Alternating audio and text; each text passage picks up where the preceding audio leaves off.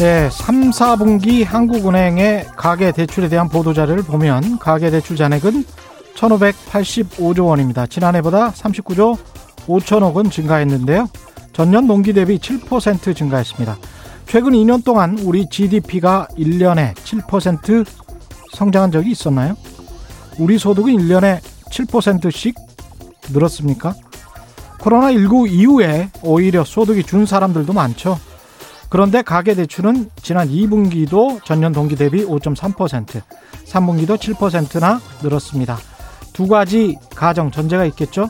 생계가 막막해서 부채로 소득을 대체하거나 또는 빚으로 투자를 했거나 빚내서 투자했다면 투자는 본인의 책임입니다. 가계대출 중 이자만 갖고 있는 사람들이 여전히 절반쯤 됩니다. 60대도 40% 정도가 이자만 갚고 있습니다. 원금은 대체 언제 갚을 건지 부동산 말고 원금 갚을 금융 자산은 다 있어서 그렇게 원금 상환을 미루고 있는 것인지 궁금합니다. 가계 자산의 80%가 부동산인 나라에서 아파트가 폭락하면 모두가 폭망이라는 생각 때문에 부동산에 온 사회가 인질처럼 잡혀 있는 형국입니다. 네, 안녕하십니까. 세상에 이익이 되는 방송 최경련의 경제쇼 출발합니다. 저는 진실탐사 엔터테이너 최경련입니다.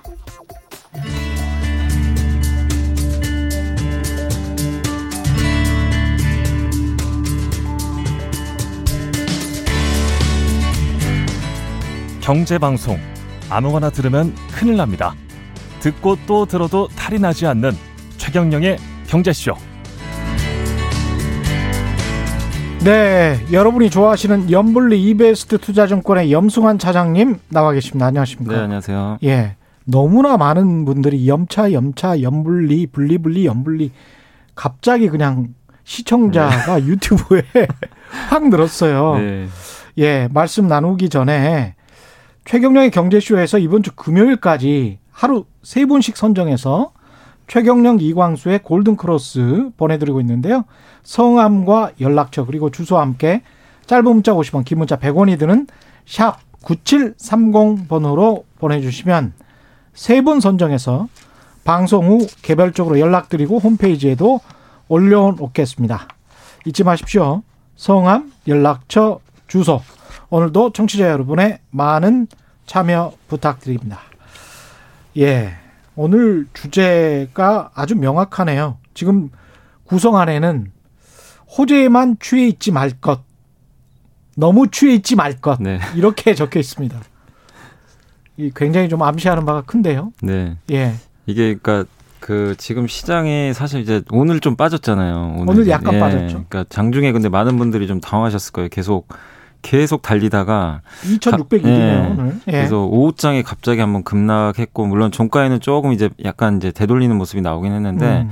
이게 약간의 이제 경고 메시지를 좀 보여준 것 같아요, 사실. 그렇죠. 예, 왜냐하면 이제 너무 급하게 간 만큼 조정은 좀 언제든지 나올 수 있다는 걸 좀 이제 투자들한테 오늘 좀 한번 음. 보여줬던 좀 장이 아닌가 이렇게 보여지고. 예. 다만 이제 뭐 시장이 오늘 조정 받았다고 뭐 끝난 건 아니지만. 그렇죠. 지금 시장 저도 이제 굉장히 저도 좀 올해 들어와서는 굉장히 강세론의 좀 입장이 있었는데 네. 지금 올해 내내 뭐 수익 뭐 많은 분들이 시장 또 올라오면서 수익도 음. 많이 내셨을 것 같긴 한데 네. 12월을 앞두고 시장에 대해서 그러니까 너무 많은 그러니까 호재만 반영되는 그런 느낌들이 자꾸 들더라고요. 그러니까 그렇죠. 제가 대표적으로 느꼈던 게 그 10월 30일 날 그때 이제 중국의 엔트 그룹이 상장한다 그래가지고 증시가 딱 급락을 했었는데 그렇죠. 상장 철회가 됐잖아요. 그랬죠? 그러면서 외국인이 음. 들어와서 증시를 올렸는데 음. 그때 개인 투자분들 사실 올라올 때 많이 던졌거든요. 근데 네. 이제 그 당시에 보면 그 많은 분들이 좀 우려를 했던 게 뭐냐면 음. 그 대선이라는 게 이벤트가 있었잖아요. 네. 거기서 분명히 트럼프가 불복도 할 수 있을 거고. 음. 근데 어떤 악재가 나와도 시장은 좋게만 해석을 하더라고요. 음. 그냥 다. 그러니까 네. 뭐 트럼프가 불복한 것도 악재지만 다 알고 있다. 예. 바이든이 되면 당연히 그 증세하니까 안 좋잖아요. 그렇죠. 근데 어 공화당이 상원이 될 것 같네. 예. 그러면은 어 바이든이 증세하기 또 어려워지는 거 아닌가? 그냥 대선 전에 말했던 것과 거꾸로 다 분석을 하면서 호재로 인식해버리는. 네, 계속 대선 전에는 네. 그게 다 악재였거든요. 네. 예. 그리고 지금도 보시면 이제 백신은 백신 나왔다고 또 호재고. 그렇죠. 그 다음에 또 여러 가지 뭐 이벤트들이 있겠죠. 백신이 또 나오고 나서 나면 또 돈을 또 이게 줄이지 않을까 그런 우려감들이 물론 있었잖아요. 네. 근데 최근에 미국에 또 미국뿐만 아니라 유럽 뭐 우리 한국도 마찬가지 확진자가 늘어나니까 음. 아돈 풀기는 또 어렵겠다. 그러니까 돈을 줄이진 않겠다. 그러니까 이제 모든 악재들이 다 네. 이게 포장이 잘 된 것 같아요. 그냥, 그냥 코로나 19가 더 확산돼도 아 그러면 돈을 더 풀겠지. 네, 더 코로나 19가 네. 진정이 되면 아 그러면 경기가 살아나겠지. 네. 그러니까 이게 너무 좋은 쪽으로 해석이 되고 증시가 좀 약간 과열 구간에 든 건 사실이에요. 그래서 투자분 얼마나 올랐습니까? 얼마나? 지금 뭐 이번 달에만 음. 그러니까 이게 저도 그 뉴스를 찾아보니까 이번 달에만 무려 16% 지금 올랐거든요. 야. 이게 16%면 한 달이에요. 한 달, 한 달 다 지나지도 한 달도 안 됐죠. 네, 안 됐는데 예. 16%면 지금 2001년도에 딱 두 번 지금보다 그 한 달 상승률이 높았던 게 2001년도에 딱 두 번 있었고 그렇죠. 역대 지금 세 번째고 2010년 이후로는 음. 가장 많이 오른 거예요. 그렇게 많이 이렇게 많이 오른 적이 없었고 한 달에 16%는 네. 그죠? 코스피 지수가 지수만 그러면 웬만한 뭐 대형주들은 많게는 3, 40% 오른 종목도 많다는 얘기인데 S&P가 보통 9% 정도 그 한 100년 동안 올랐다라고 네. 하는데 그죠?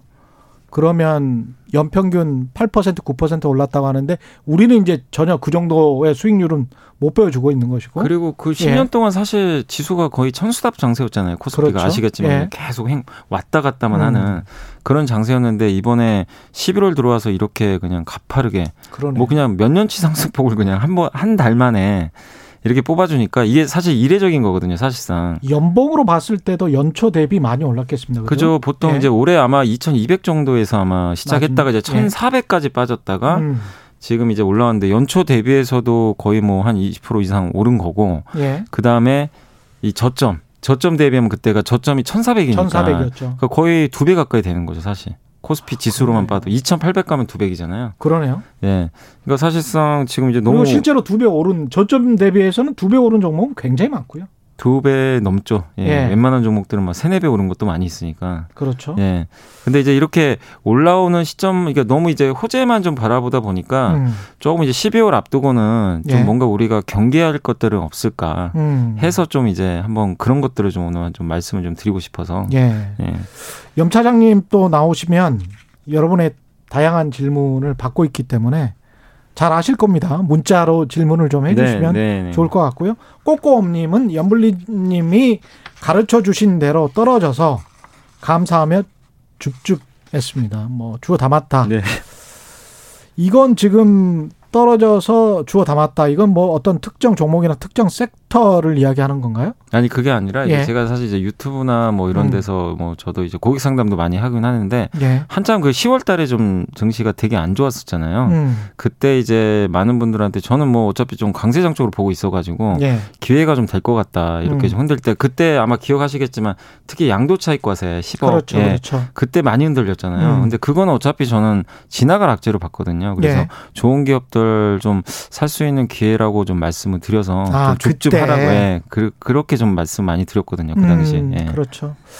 기업의 본질적인 가치하고 상관없는 그런 과세랄지 정책적인 측면에서 떨어진다면 그때는 네. 살 기회가 많습니다. 네. 예. 김성진 님, 일반 투자자의 법칙 1. 내가 주식 주식만 사면 내가 산 주식만 안 오른다. 2. 내가 판 주식만 오른다. 3. 내가 찍어두고 안 산 주식만 오른다. 공감하시는 분들 굉장히 많을 아유, 것 같은데. 예, 되게 예. 많으신데. 아, 그러니까 저는 이제 그런 얘기 듣고 그런 말씀 드리고 싶어요. 뭐냐면 예. 그 주식 투자를 너무 그러니까 이렇게 어렵게 생각하실 필요 없는 게 음. 이제 인내심이 사실 제일 중요한 거거든요. 인내심. 그러니까 사실 이게 좀 없으세요. 대부분 투자분들이. 예. 왜냐하면 방금도 이제 그 얘기 하셨지만 내가 산 종목이 언제 갈지 솔직히 그걸 누가 알겠습니까? 그렇죠. 그잖아요. 뭐 삼성전자도 정말 올해 뭐 표현이 그렇지만 정말 왕따 종목이었어요. 얼마 전만 해도 10월 말까지만 해도 그렇습니다. 삼성전자 그냥 비아냥거린 분들 되게 많으셨어요. 저런 주식을 왜 사냐. 네. 가지도 않고. 6만 전자 뭐 네. 이랬죠. 뭐 정말 네. 그 많은 분들이 또 비난도 많이 받은 종목 중에 하나인데 음.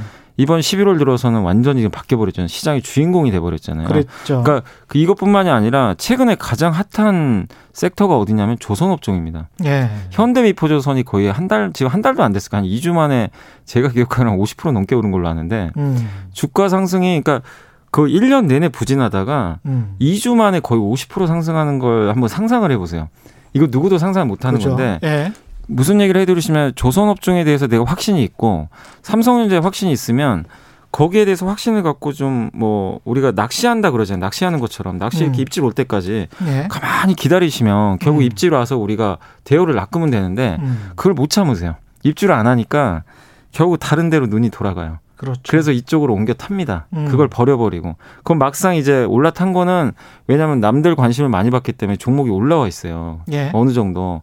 근데 그 종목은 오히려 빠져버리고 음. 내가 이제 버렸던 그 낚싯줄에 있던 그 대여가 갑자기 이제 그게 잡혔죠. 네, 그게 예. 어마 이제 예. 그 상상 이상으로 이제 큰 대우였던 거예요. 그 낚싯대가 휘어지는 줄 모르고 예. 다른 낚싯대만 보고 있다. 예. 예. 그러니까 놓쳐버린 거죠. 그렇죠. 예, 그래서 예. 땅을 치고 그래서 저도 상담할 때 항상 그 얘기 말씀드려요. 많이 드려요. 이 종목에 음. 대해서 확신을 하고 음. 분석만 잘 돼 있으면 너무 그 조급해하지 마시라고 기다리면 떼는 거예요.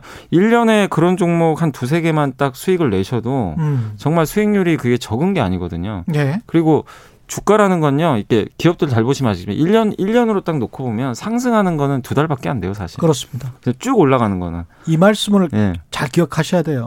예. 올라가는 건 두 달이고 나머지는 다 음. 거의 옆으로 갑니다. 그렇습니다. 예. 예. 대부분의 주가 상승분을 한열 정도의 상승에서 이걸 수익을 얻는 거거든요. 네, 맞습니다. 투자자들이. 네. 정경숙님, 우혜진님, 7320님은 셀트리온 제약주가 많이 올랐는데 네. 보유를 해도 될까요?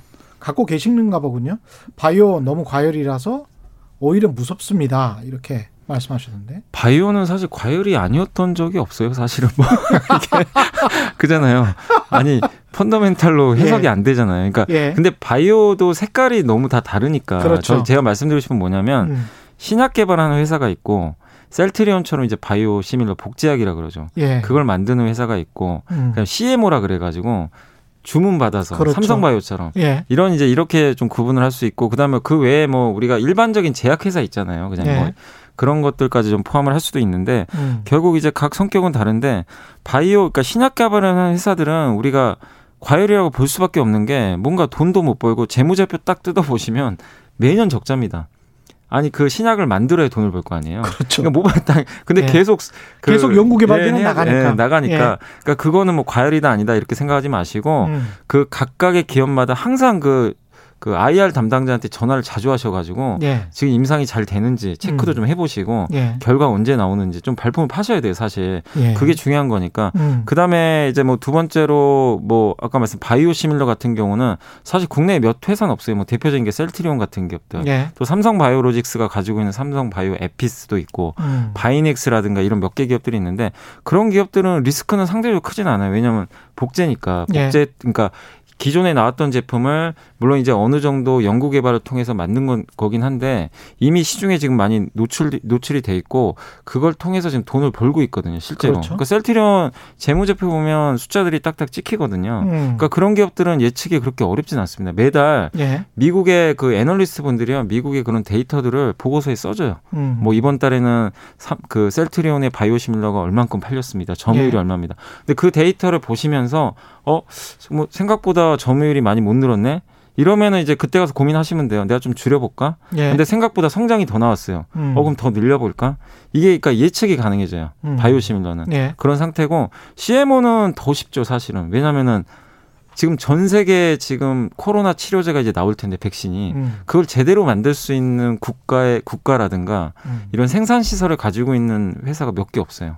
그런 생각해. 나라가 몇 개 없죠. 예. 예. 대표적인 게 인도 같은 나라, 의외인 게 인도가 백신 세계 1위입니다. 예. 생산이. 음. 그다음에 이제 우리 한국의 뭐 SK 바이오 사이언스 사이언스라든가 그렇죠. 또 삼성 바이오로직스 그렇죠. 몇몇 업체들이 있잖아요. 예. 대규모 공장들을 갖고 음. 있는데 그런 기업들은 전자공시 들어가 보시면 항상 수주공시가 떠요. 음. 근데 그런 걸 통해서 매출액도 우리가 유추해 볼 수 있거든요. 그러네요. 예. 근데 그쪽은 우리 한국의 경쟁력이 절대적으로 높습니다. 아. 그러니까 바이오에 대해서 여러분들이 그러니까 많은 분들이 뭐 바이오를 좋아하시는 분도 계시고 또 안 좋게 보시는 분은 아 저거 말도 안 돼 거품이다 음. 폄하하시는 분도 되게 많으세요. 예. 근데 저는 그거는 다 각각 업체마다 다 다르기 때문에 음. 그렇게 너무 그냥 편향적으로 좋다 나쁘다 이분법적인 게 아니라 예. 각각 좀 자세히 좀 하나씩 하나씩 종목 업종마다 나누셔가지고 음. 내가 가지고 있는 종목 아니면 내가 살려는 종목을 아 이게 어디에 속해 있고 얘는 경쟁력이 뭐고 음. 이런 거 그 공부해 보시면 그게 음. 어렵진 않아요. 또 재미도 있고 그거에 따라서 한번 예. 구분을 해보시는 게 저는 좀 음. 맞다고 좀 생각하고 있습니다.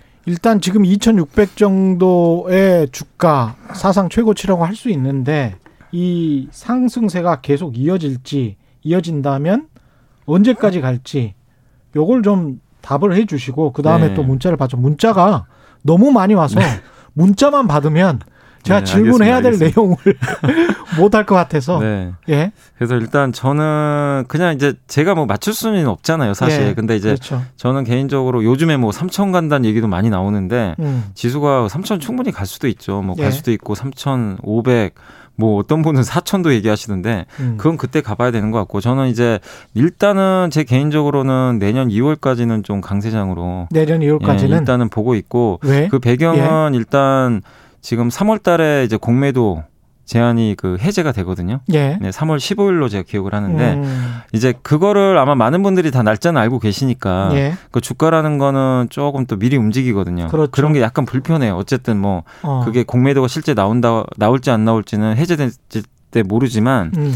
일단은 이제 경계 심리가 좀 높아지겠죠. 상당히 가격이 높은 수준에서 공매도 제한이 해제된다면 네. 그걸 가지고 외국인이나 기관은 또 플레이를 할 수 있을 네, 것이다. 그런 말씀이시죠. 예, 예. 그리고 1년 동안 지금 공매도가 금지돼 있었기 때문에 음. 외인 특히 외국인 헤지펀드 쪽에서는 그렇죠. 또 한번 또 그런 기회들을 노려보려고 하는 움직임들이 음. 나올 수가 있으니까 충분히 가능하네요. 예, 그래서 2월 중순부터는 조금 한번 그러니까 사실 그것도 결국에 펀더멘탈 이슈는 아니기 때문에 지나가면 그렇습니다. 별건 아닙니다. 근데 예, 이제 한 달 정도에 조금 이제 또 아픈 음. 조정은 올 수 있으니까 예. 그건 대비하시고 그리고 지금 이제 11월까지는 지금 굉장히 좋은 장이 왔는데 저는 개인적으로 12월에 조금 그래도 음. 초 정도에는 좀 쉬어간다고는 보고 있어요. 그러니까 예. 약간 중순까지는. 예. 그러니까 그게 상승장 쪽에서 일시 조정은 나온다고 보는 이유가 뭐냐면 음. 일단 12월 10일 날이 또 선물 옵션 동심한 게 아시죠? 아, 그래요? 예, 그게 또 예. 있어요. 그러니까 음. 그날 또 상당히 또 외국인과 뭐 기관들의 또 포지션 다툼이 좀 있을 수가 있기 때문에 음. 항상 이제 옵션 만기 앞두고는 좀 변동성이 확대되니까 그 점 조금 이제 주, 주의를 하시면 좀 좋을 것 같고 음. 그 다음에 이제 대주주 우리 양도 차익 과세가 10월 달에 그때 3월 3억으로 낮춰진다는 것 때문에 한번 급락을 했잖아요. 예. 근데 어쨌든 10억으로 유지가 됐잖아요. 예. 그러면 10억 이상인 대주주는 일단 팔고 싶겠죠. 그러니까 일부는 팔, 예. 팔고 싶겠죠. 예. 근데 작년에 음. 작년에도 작년에 10억이었거든요. 예. 실제로 작년 11월 중순부터 12월 중순 한 달 동안 나왔죠. 그것 때문에 코스닥이 한번 급락을 했어요. 예, 매물이 좀 나와서 예. 그다음 예, 그러니까 그랬었습니다. 지금 우리가 예. 다 잊고 있는데 음. 10억 이상 물량은 나올 수가 또 있어요. 그렇죠. 근데 보통 그게 12월 중순까지는 좀 나오더라고요. 음. 그럼 코스닥 쪽에서 약간 매물 압박이 있을 수가 있어요. 예. 그러니까 그 점도 우리가 좀 관관을 하면 안 돼요. 예. 예. 그리고 백신이 이제 접종이 아마 음. 12월 10일 날 화이자 화이자가 이제 신청했던 게 FDA에서 최종 승인이 날 거라고 날짜가 나와 있더라고요. 네. 그럼 만약에 이제 승인이 떨어지면 바로 이제 접종이 시작이 될 텐데 음. 약간 이제 그런 거 있잖아요. 뭔가 호재가 나왔을 때 아, 팔고 싶다. 그렇죠. 이 세로 뉴스라 그러잖아요. 예. 호재에 팔자. 약간 음. 그런 심리가 또 발동을 할 수도 있어요. 그리고 백신에 관한 게 이제 거의 당연하다고 느껴지는 네, 거 있잖아요. 맞습니다. 저는 그게 제일 중요하다고 보는데 네. 뭔가 이 뉴스 아 이제 백신은 내년 여름이면 완벽하게 다 되는 거 아닌가라고 네. 사람들이 거의 믿기 시작했거든요. 네, 맞습니다. 예. 그러면 백신이 나왔다는 이야기가 들리면 그건 뉴스는 아니죠. 이미. 그러니까, 예, 그죠? 그러니까 이제 근데 음. 그런 걸 또 이용해서 그렇죠. 또 한번 차익 실현하고 싶은 욕구가 생길 수가 있거든요. 예. 그래서 그런 것들이 나오면 음. 한 12월 중순까지는 좀 약간은 음. 쉬어가는 타이밍이 나올 것 같아요. 근데 이제 음. 그 12월 중순부터는 또 왜 강하게 보냐면 예. 보통 이게 역사적으로 항상 반복이 되는데 연초 되면 또 정책들이 많이 나와요. 그렇죠. 항상 이제 정부에서 예. 올해 청사진 같은 거. 그렇습니다. 그리고 대주주들도 마찬가지고 또 이제 그 현금을 어느 정도 확보했던 이제 투자자분들이 음. 이제 연말 연초에 대한 기대감들이 항상 생겨요. 아, 또 새롭게 뭔가 투자를 해볼까? 거기다 미국의 이제 새 행정부가 어, 들어서니까. 네. 예. 그럼 그러면은 또 연말부터 연초 한 뭐 1월 말이나 2월 중순까지는 음. 또 뚜렷한 악재는 사실 없거든요. 당장 그러네. 우리가 생각을 해봐도 신에너지 쪽이나 바이든 시대에 좀 맞을 네. 만한 그런 섹터들이 또 움직일 수는 네. 있겠습니다. 그래서 네. 그런 것들을 보면 또 한 번의 랠리가 더 남아 있다고 보기 때문에 음. 12월 중순까지 만약에 좀 조정이 음. 나온다면 그거를 여러분들이 또 도망가라 이게 아니라 음. 좀 기회로. 그러니까 음. 이번에 사실 제 상담해 보니까 그냥 어 하다가 주식 못 사신 분이 되게 많으세요. 왜냐하면 맞습니다. 너무 빨리 와가지고 예. 예. 그래서 좀 놓치신 분들은 음. 이번에 또 한번 타이밍이 좀 올 것 같아서 음. 그걸 좀 이용하시면 좋을 것 같고 그리고 제가 이제 시, 국내 증시를 이렇게 좀 계속 또 좋게 보는 또 이유 중에 하나가 뭐냐면 얼마 전에 그 뉴스 보셨을 거예요. 영내 포괄적 그 경제 동반자 협정이라고. 알셉. 예. 예. 알셉이 왜 좋냐면 요새 이제 우리 한국에 보면 수출주들이 되게 강하잖아요. 그렇죠. 결국 2년 동안 아시겠지만 미중 무역 분쟁 때문에 예. 한국의 수출 기업들은 엄청난 고생을 했습니다. 힘들었죠. 예. 예. 이게 그리고 트럼프 대통령 아시잖아요. 예측이 예. 안 되는 사람입니다. 음. 밤에 갑자기 자고 있는데 트위터 날려 하죠. 트윗 날려서 다음 예. 날 증시 폭락시키고. 그렇죠. 근데 바이든은 그런 분 같지는 않고 좀 합리적인 것 같아서 예. 트위터를 예측. 안 하시는 분. 예. 그리고 좀 합리적이라서 예측이 좀 가능할 것 같고. 그리고 보호무역주의는 아니신 것 같아요. 이분 같은 경우. 그리고 지금 시진핑 주석도 갑자기 그랬어요. 미국이 주도하고 있는 그 주도했다가 이제 나가긴 했지만 음. 일본이 주도했던 그 환태평양 경제 동반자 협정 있잖아요. 예. CPTPP라고 예. 거기에 대해서 갑자기 우리도 참여하겠다. 음. 그러니까 사실 그건 미국이 주도했던 그렇죠. 사이클이거든요. 그렇죠. 그러니까 시진핑도 그쪽에 같이 가겠다는 건 뭐냐면 예. 이쪽 지금 무역 그러니까 보호주의가 아니라 음, 이제는 자유무역 예, 약간 이제 자유무역적으로 뭔가 바뀌어요. 근데 이거는 우리 한국 기업들한테는 너무 좋은 뉴스거든요. 그렇죠. 수출 비중이 워낙 높으니까. 그렇죠. 그러니까 예. 이런 것들 때문에 저는 외국인이 또 더 샀다고도 보고 있거든요. 음. 그러니까 이걸 보면 예. 한국 증시가 지난 2년간 정말 힘들었잖아요. 예. 예 나스닥이 그렇게 갈때 음. 위만 쳐다보고 있고 그랬는데 뭔가 좀 우리 한국 증시도 좀 주가 재평가 될 만한 예. 그런 기회 요인들도 좀 나오고 있기 때문에 이런 예. 부분을 봤을 때 내년 증시가 뭐 물론 또 굴곡은 있겠지만 음. 큰 흐름에서는 좀 좋지 않을까 그렇게 예. 좀 생각은 하고 있습니다. 6471님 삼성전자 주식이 3만 원대로 떨어졌을 때 남편이 500만 원 어치를 사자고 했는데 제가 못하게 했더니 아이고. 지금 6만 원대라고 거의 7만 원 가깝죠. 네. 저를 원망합니다. 지금이라도 네. 사야 되나요? 이게 집집마다 네. 주식, 부동산 그때 사라고 내가 네, 그랬잖아. 네, 뭐 이런, 이런 경우 많죠. 예. 되게 많은데 예. 사실 부동산도 그래요. 몇 년 전부터 그랬잖아요. 예. 근데 계속 올라가니까 아 지금 고점 같아서 또 안 사신 분도 계시고. 그렇죠. 근데 실제로 지금 부동산 어떻게 됐습니까? 예. 그게 고점인 줄 알았는데 또 고점 또 경신하고. 예. 전자도 마찬가지예요. 저는 음. 전자도 사실 약간 부동산 개념으로 생각하시는 것도 괜찮다고 봅니다. 어. 왜냐하면 꾸준히 성장을 보여주고 있고 예. 그리고 주가가 그렇게 비싸진 않아요. 사실 음. 애플 시총이 2천조고 그렇습니다. 아니 저는 왜 삼성전자가 테슬라보다 밑에 있는지 좀 예. 아직 이해가 안 갑니다. 테슬라가 그렇죠. 지금 시총 거의 600조 가까이 되거든요. 미국의 1,500조에서 2,000조 되는 그 다섯 개 정도 되는 거대 기업들하고 생각을 해봤을 네. 때 영업이익이나 이런 게 400조 정도 되죠 지금 삼성전자. 삼성전자가 1년에 예? 가장 많이 벌었을 아니, 때가 시가총액이 아 시가총액이 한 450조 정도. 450조 예. 정도 되죠. 그러면 영업이익이나 이런 거 따지면 한 40조 됩니까? 영업이익이 30조, 그러니까 제일 많이 벌었을 때가 2018년도거든요. 예. 그때가 58조. 58조. 그랬다가 30조 원대까지 떨어졌는데 예. 내년도 전망치를 보니까 증권사마다 음. 다 다른데 음. 아마 다시 40조 이상은 회복하지 않을까. 그러면 PER이 그게 높은 수치는 한 10배 정도밖에 그렇죠. 안 되잖아요. 근데 판기업들하고 비교해도 돈은 많이 버는 돈은 기업이에요. 벌 근데 이거를 인정을 예. 안 해줘요. 왜냐하면 반도체가 너무 사이클 산업이니까 음. 반도체 좋았다 또 나빠지기도 하고. 아니 나빠져도 30조는 벌잖아. 그러니까요. 예. 근데 왜 그러니까 인정을 안, 안 한다는 나빠져도 거죠. 30조는 버는데. 예. 거기다 그러니까 사업 구조를 그러니까 사업 구조라는 게 그 한마디로 삼성전자 플랫폼 사업은 아니잖아요. 그렇죠. 그러니까 거기에서 아 삼성전자 PER을 20배 줄 수 있을까 음. 이런 의구심들 하는 것 같은데, 음. 근데 저는 20배까지 갈 수도 있다고 보는 이유가 뭐냐면 그 TSMC 아시잖아요. 예. 파운드리 있잖아요. 그렇죠. 파운드리의 파운드리 그 1등이 음. TSMC가 20배가 넘어요. 예. 그 삼성전자보다 시총이 더 커요, 사실.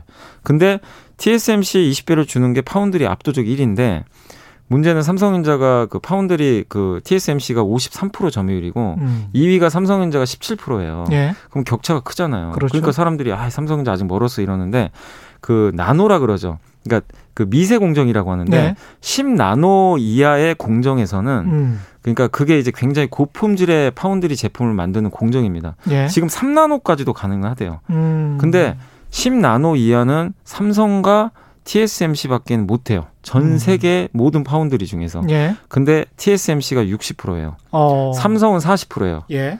그러면은 앞으로 계속 나누 미세 공정은 점점 진화를 할 텐데 음. 삼성은 6대 4로 지금 20%밖에 차이가 안 난단 말이에요. 예. 한번 해볼 만한 싸움이 지금 시작이 됐다고 저는 봐요. 예. 그것만 보면 음. 그러면 value를 더 줘야 되거든요. 그렇죠. 파운드리 쪽이 많이 성장을 하면 그렇죠. 그러면 삼성전자가 왜 20배를 못 가겠습니까, 사실. 음. 그렇게만 되면 나중에 저는 예. 뭐 진짜 꿈 같지만 예. 삼성전자가 뭐 시총 천조 못 가리라는 법은 없잖아요. 지금. 그렇죠. 이 상황에서 450조 그러니까 뭐 언젠가가 될지 모르지만 그렇죠. 예. 예. 근데 애플이 2천조고 음. 테슬라도 좀 600조인데 음. 테슬라도 1000조도 갈 수 있잖아요, 사실. 전기차 시장이 많이 커진다. 그렇죠. 예. 예. 그러면 그 상황에서 한국의 뭐 전 세계 반도체 대표 주자인 음. 삼성전자가 지금 450조라는 건 가령 뭐 상상을 해 아까 뭐 비슷한 예. 예 질문이 들어왔었는데 삼성전자하고 현대차하고 조인트 벤처를 만들어. 네. 전기차. 아, 예. 테슬라를 이겨보자. 그럴 가능성도 있죠, 충분히. 그래서 50대 50으로 지분을 나눠 갖고 음. IPO를 해. 예. 그런 어떤 상황 가능할까요? 아니, 뭐 상상만 해도 9693님이 네. 그런 이야기, 그런 야 이건 근데 생각만 해도 흐뭇합니다. 그죠? 네, 그죠. 예. 원래 아시겠지만 음. 삼성 그 이건희 회장 있을 때 자동차 한다 그래가지고 현대차가 삼성차. 완전 이제 예. 화가 나가지고 예. 그냥 아예 그냥 척을 져버렸잖아요. 음. 지난 한 십 몇 년간. 예. 그러다가 이제 얼마 전에 그 이건희 회장 장례식장에서 그 이재용 부회장이 음. 펠리세이드라는 현대차를 딱 타고 맞습니다. 나타났어요. 예. 그게 이제 상징하는 게 음. 우리 이제 함께 가자. 그렇죠. 약간 그런 뉘앙스였거든요. 예. 그리고 배터리 수주, 그러니까 이 GMP라고 현대차가 만드는 이제 전기차가 내년에 나오는데 그 최요맨을 한동안 삼성 임원들이 쭉 네, 맞습니다. 탔었다가 현대차 제네시스로 다 바꾼 게 이재용 부회장 네. 등장하고 한 3, 4년 전이었던 것 같은데. 네.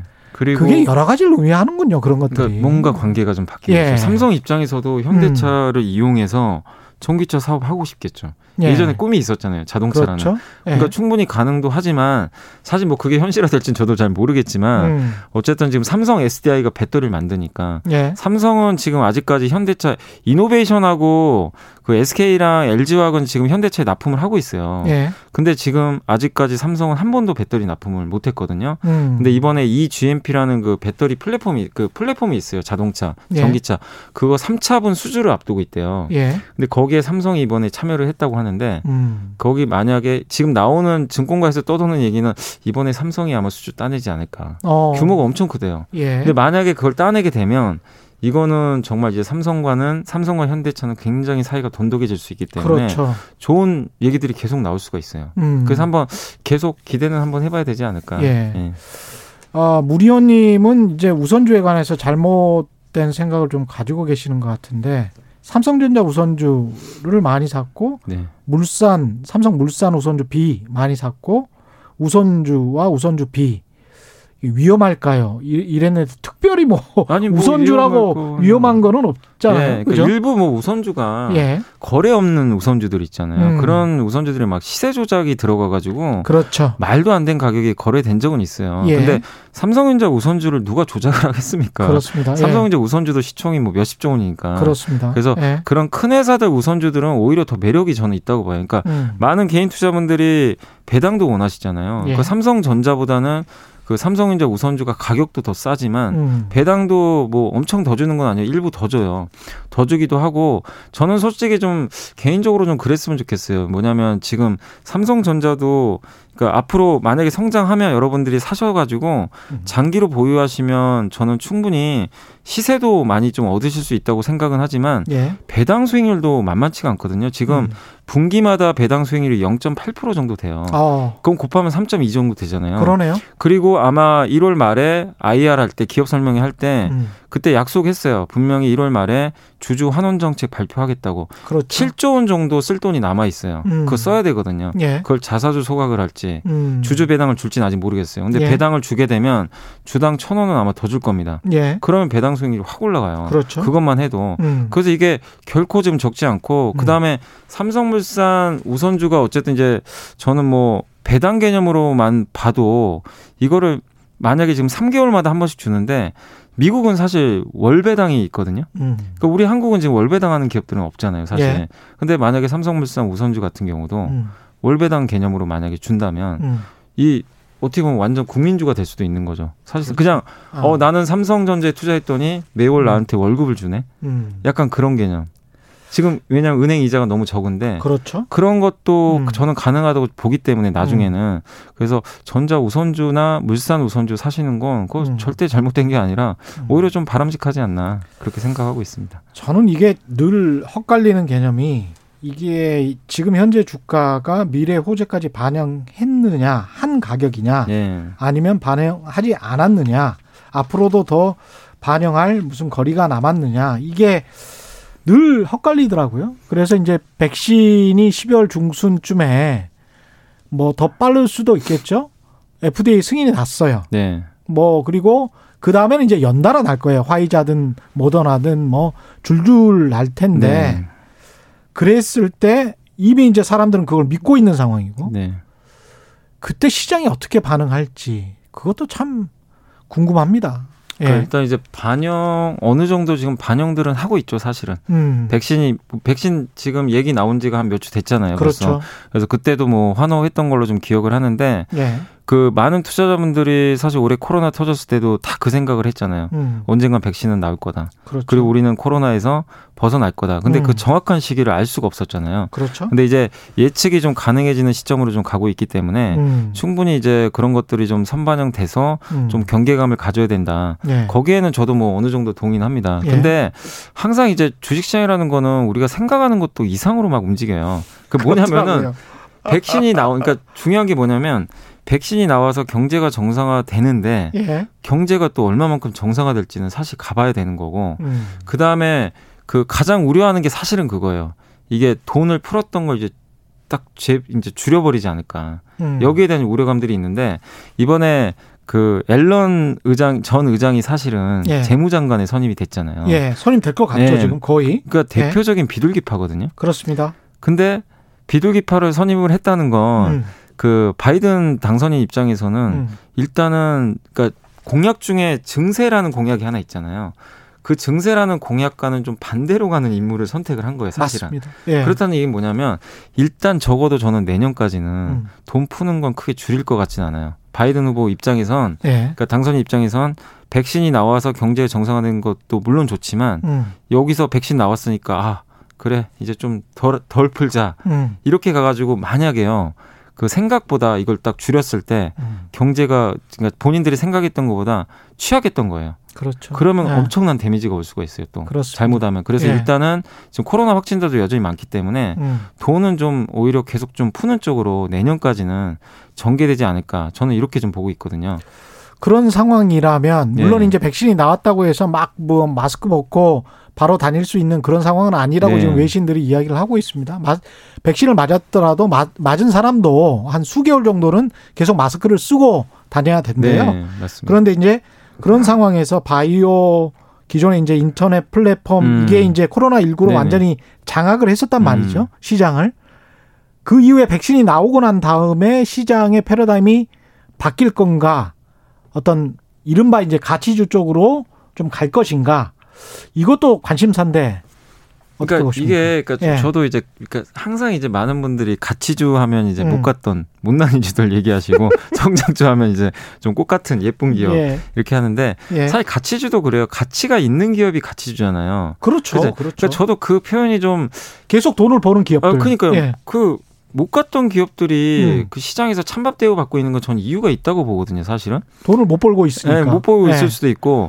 그러니까 그걸 왜 가치 주라고 하는지 솔직히 좀 이해가 안 가요, 저는. 그러면 과거 이제 자산주라고 했던 네. 것들 근데 자산주만으로는 지금 지금 현재 시장의 그쵸. 분위기를 충족시킬 수는 없겠죠. 예. 그러니까 예. 어쨌든 이제 표현들에 대해서는 음. 좀뭐 그 호불호가 좀 있겠지만 근데 음. 시장에서는 어쨌든 가치주로 평가를 하니까 예. 그렇게 본다면 가치주가 이제 백신이 나오면 당연히 누가 생각해도 아 이제 가치주의 시대가 오겠구나 음. 이렇게 생각을 하겠죠. 그리고 네. 여행도 좀 다니겠구나. 네. 그리고 성장주는 꺾이겠구나. 음. 그리고 그 성장주 꺾이는 가장 이유 중에 하나가 금리잖아요. 예. 금리가 올라가면 성장률이 당연히 꺾이는 걸 많은 분들이 아마 언론 기사 통해서 음. 알고 계실 거예요. 그러면 아 어차피 인터넷도 올해보단 내년이 안 좋을 것 같고 예. 바이오는 더 할인 들어갈 것 같고 예. 그런 것들은 또 2차 전지도 그렇게 생각하시는 분 계시더라고요. 2차 전지도? 어, 왜냐하면 성장 주기는 건 알겠는데 예. 비싸잖아요. 아. 아. 근데 금리 올라가면 얘도 비싸게 줘야 되나 이제 더 이상? 어. 약간 그런 우려들 예. 이런 것도 생각하는데 음. 저는 분명히 말씀드리고 싶은 건 음. 그게 의미가 없다고 봐요. 의미가 그러니까 나누는 것 자체가. 음. 왜냐하면 백신이 나와서 한번 곰곰이 생각을 해보세요. 그러니까 여기 뭐 지금 보시는 분들도 예? 생각하셔야 될 게 뭐냐면 여행주를 한번 예를 들어볼게요. 여행주가 음. 백신이 나오면 저도 여행을 가겠죠. 이제 해외 이제 격리됐다가 예? 뭐 이제 풀리니까 예. 당연히 가겠죠. 얼마 그렇죠. 전에 한 여행사가 예. 뭐 뉴스 보셨는지 모르겠지만 과감하게 내년 3월부터 동남아 여행 갈 수 있는 패키지 상품을 그 딱 내놨는데 어. 그 서버가 마비가 됐대요.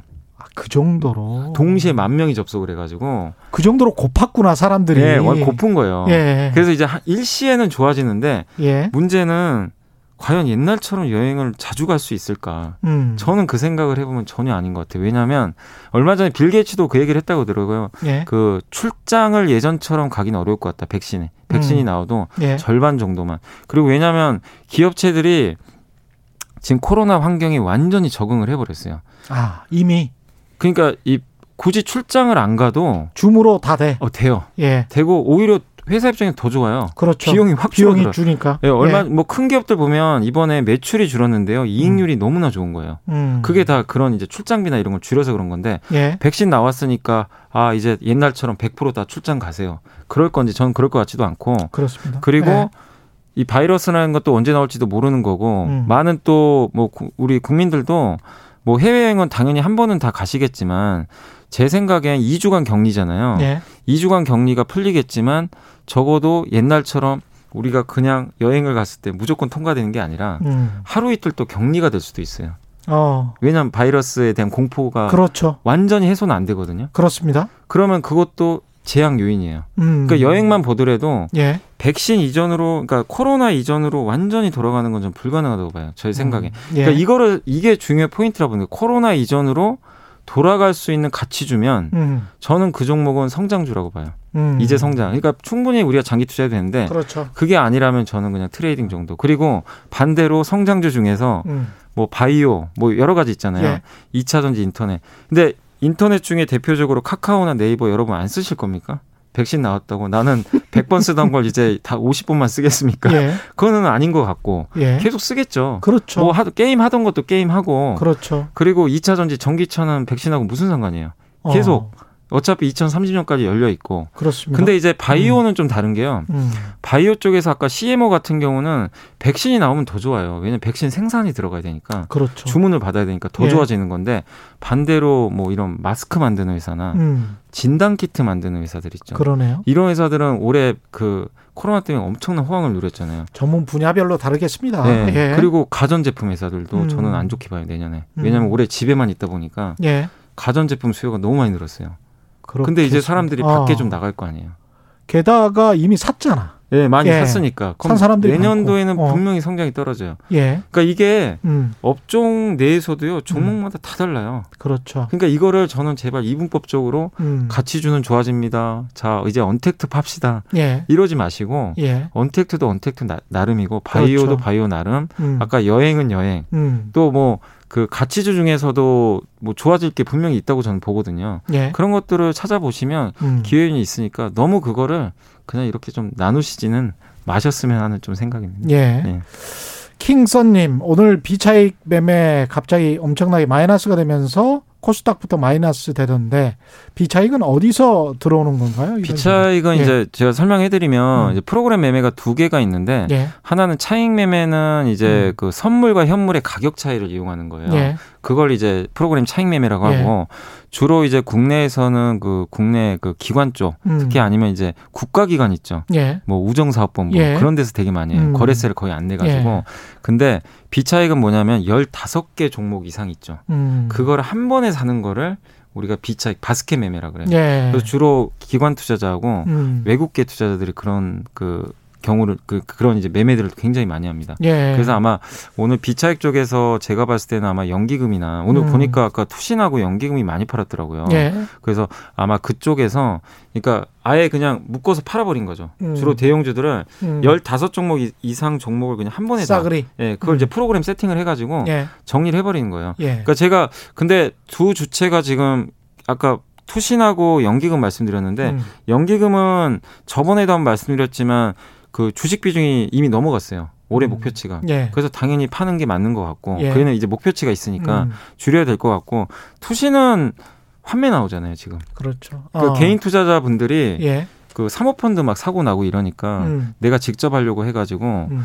그 일단은 이 뭐 정리식 펀드든 공모 펀드든 간에 수익률이 되게 좋은 펀드도 되게 많더라고요. 음. 근데 1등 펀드부터 그런 거 안 가리고요. 예. 돈을 그냥 빼시더라고요. 예. 그냥 펀드 자체가 싫으신 것 같아요. 음. 개인 투자자분들 하도 이제 뉴스에서 안 좋은 뉴스들이 나오니까 차라리 어느 정도 뭐 차익을 실현하는 측면도 있을 수 예, 있죠. 예, 있을 예. 수 있고요. 음. 그러다 보니까 투신권에서 환매 나오면 음. 그거 돌려줘야 되잖아요. 그렇죠. 당연히 매도 나옵니다. 아. 그래서 그 두 주체가 중심이 돼서 음. 매도 나왔는데 근데 그렇게 생각을 하면 이거는 우리나라가 뭐가 잘못돼서 던지는 건 아니잖아요. 사실상 예, 각각의 그렇죠. 사정이 있는 거니까. 음. 그래서 오늘 그 기관들의 뭐 이런 비차익이나 뭐 일부 뭐 펀드 환매나 음. 여기에 대해서는 너무 우려하실 필요는 좀 없다라고 생각은 하고 있습니다. 네, 공이공구님은 시젠 이야기하셨는데 매분기 최고 실적에도 불구하고 특별한 악재 없이 최근 고점 대비 40% 가량 폭락했습니다. 조언 부탁드립니다. 이렇게 말씀하셨네요. 주가는 이렇게 네. 주도주들 보잖아요. 음.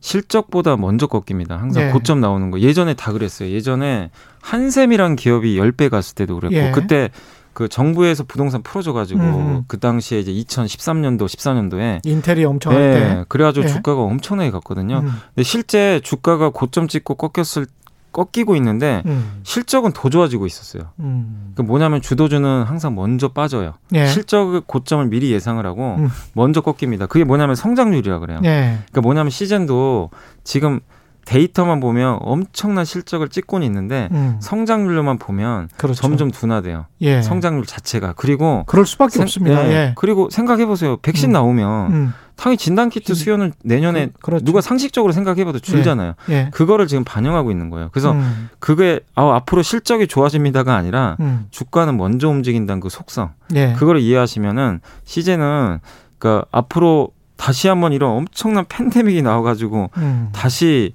그 진단 키트가 엄청난 성장이 보여서 그런 게 나오지 않는 이상은 예전 고점을 저는 넘기는 쉽지 음. 않을 거라고 좀 생각을 하고 있습니다. 지니지님 시즌으로 폭망했습니다. 아 안타깝네요. 네.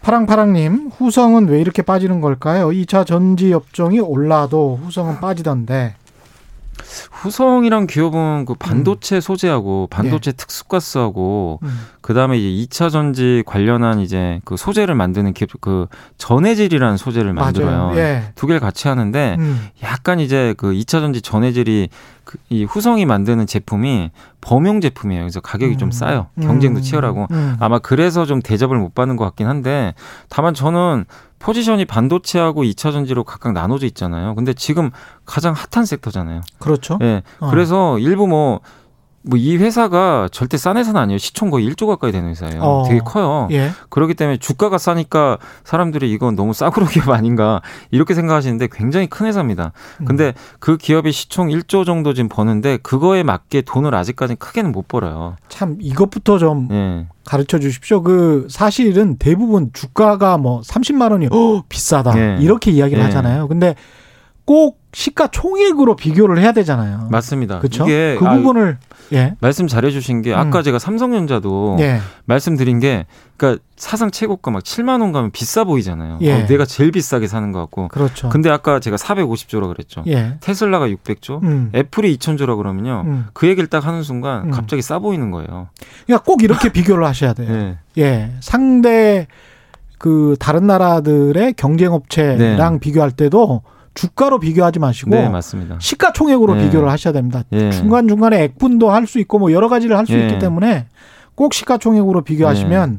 그리고 영업이익을 보시면 확실하게 상대 비교가 가능합니다. 네. 이게 예. 그러니까 정말 중요한 질문 해 주신 게 음. 아까 후성도 가격을 보면 9천 원짜리예요. 그럼 음. 싸 보이잖아요. 그렇죠. 주가도 잘 안 가니까 음. 뭔가 싸구려 같고 근데 시총 1조라고 딱 얘기하면 음. 갑자기 이제 달라 보여요. 그럼요. 네, 그리고 네. LG화학도 오늘 보니까 역사적 음. 최고가 넘었더라고요. 예. 한번 그때 빠지긴 했는데 80만 원까지 찍었는데 음. 주가 보면은 당연히 너무 비싸 보이잖아요. 음. 이제 엄청나게 비싼데 PER도 비싸요.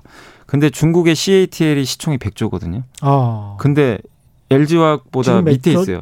몇, 몇 얼마죠? 100, 그러니까 LG화학이 LG화학이, LG화학이 어제 기준으로 56조였어요. 56조? 지금 한 55조 되겠죠. 근데 LG화학이 세계 1등 배터리잖아요. 그러니까요. 그러면 이렇게 비교를 해 보면 예. 둘 중에 하나 뭔가 잘못된 거예요, 지금.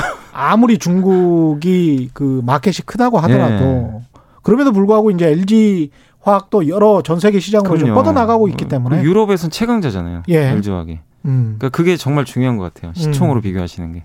2384님, 사라님, 저는 귀가 얇은 편이라 종목이 너무 많은데 네. 이것저것 다 사라고 그랬나 봅니다. 보통 개인차가 있겠지만 적정 종목은 몇개몇 개 정도가 좋을까요? 이렇게. 그건 진짜 여러분들 투자하시는 자금에 따라 다른 것 같아요. 음. 저는 솔직히 그러니까 정말 주식을 경험이 오래되신 분들은 예. 집중 투자가 맞다고 생각해요. 예. 잘 하시니까 음. 경험도 있으니까 한 세개에서 다섯 개로 예. 집중 투자하신 게 맞는데 예. 특히 주린이 분들 있잖아요. 처음 음. 하신 분들은 종목이 좀 많은 게 좋다고 생각합니다. 아. 오히려 왜냐하면 분산 투자를 해야지 예. 그 중에 솔직히 어느 종목이 될지는 몰라요. 그렇습니다. 정말 운 좋게 내가 뭐 한두 종목 몰빵을 했는데 예. 먹을 수도 있지만 그 종목이 운 나쁘면 음. 다치거든요. 근데 처음 하신 분들은 업종별 섹터별로 한 10개 정도씩 쫙 깔아 놓으시면 예. 거기서 한두 개가 실패해도 커버도 해주고 음. 굉장히 이게 그러면서 내가 또 주식 투자 아 이런 거구나 예. 어 포트 관리 이렇게 해야 되겠구나 음. 배울 수가 있는데 막 이제 어 많은 분들이 좀 이제 주식 체험하신 분들이 대부분 그러거든요. 주식 투자 이렇게 막 20종목, 30종목 늘리지 마라. 음. 대부분 그러세요. 예. 근데 저는 그게 잘못됐다고 생각 안 해요. 어. 오히려 분산 투자 하셔가지고 예. 경험을 예. 좀 쌓으시고 예. 하시는 게 맞고 물론 자금이 적으신 분들이야 음. 조금 이렇게 더 압축하는 게 맞지만 예. 금액 단위가 엄청 크신 분들 있잖아요. 음. 그런 종목들이 뭐 주식 20개, 30개, 40개 가지고 있는데 예. 저는 잘못됐다고 생각 안 하고 있습니다. 한국은행이 이제 올해 마지막으로 내일 기준금리 결정하는 네. 금융통화위원회 정례 회의를 여는데 기준금리야 뭐 동결될겠죠. 네. 근데 경제 전망도 같이 나올 것 같은데 어떤 부분에 주목해야 될지. 일단 사실은 이제 백신이 나오기 전이라면 음. 금리에 대해서는 또 뭐 예전에 보니까 뭐 12월 달에 인하할 수도 있다는 얘기가 예전에 한번 돌기도 했었는데 사실 이제 백신이 나오게 되면 이제 네. 당연히 네. 이제 오히려 금리가 올라가는 사이클로 가니까 음. 동결이 당연한 것 같고 네. 금리 동결과 관련해 가지고는 일단 연준도 적어도 2022년까지 금리 동결을 약속을 했기 때문에 그렇죠. 우리 한국도 아마 1, 2년은 계속 동결 쪽으로 좀 간다 이렇게 생각해 주시면 되겠고 음. 경제 전망과 관련해 가지고는 당연히 내년도 전망률을 좀 올리지 않을까요? 저는 네. 왜냐하면 아까 어. 그 RCM 말씀드렸잖아요. 예. 이제 영내 포괄적 경제 자유화 협정 음. 관련해 가지고 이제 무역 환경이 좀 좋아지는 쪽으로 가고 있어요. 그렇죠. 바이든 시대가 오면서 예. 그럼 우리 한국 입장에서는 성장률이 올라갈 수 있는 음. 뭔가 룸이 생겨버린 거예요. 2년 그렇죠. 동안 트럼프 환경화에서는 예. 성장률을 높이고 싶어도 음. 제조업 기반이 왜냐하면 수출을 못하니까 자꾸 막히니까. 그래도 중국이 계속 4% 정도 성장을 할 거고 4, 5%는 네, 네. 그리고 인도네시아가 지금 계속 뜨고 있으니까 네. 인도네시아, 인디아 그렇게 보면은 우리가 상당히 좀 기회가 있긴 예, 있는 것 같습니다. 그래서 아마 한국은행에서 좀 좋은 전망이 나오지 않을까 음. 좀 내심 기대는 하고 있습니다. 하, 시간이 아쉽네요. 네. 아, 오늘 말씀 감사하고요. 지금까지 이베스트 투자증권의 염승환 차장과 함께했습니다. 고맙습니다. 네, 감사합니다. 예, 최경련의 경제쇼 여기까지 하겠습니다. 저는 KBS 최경련 기자였고요. 내일 4시 5분에 다시 찾아뵙겠습니다. 지금까지 세상에 이익이 되는 방송 최경련의 경제쇼였습니다. 고맙습니다.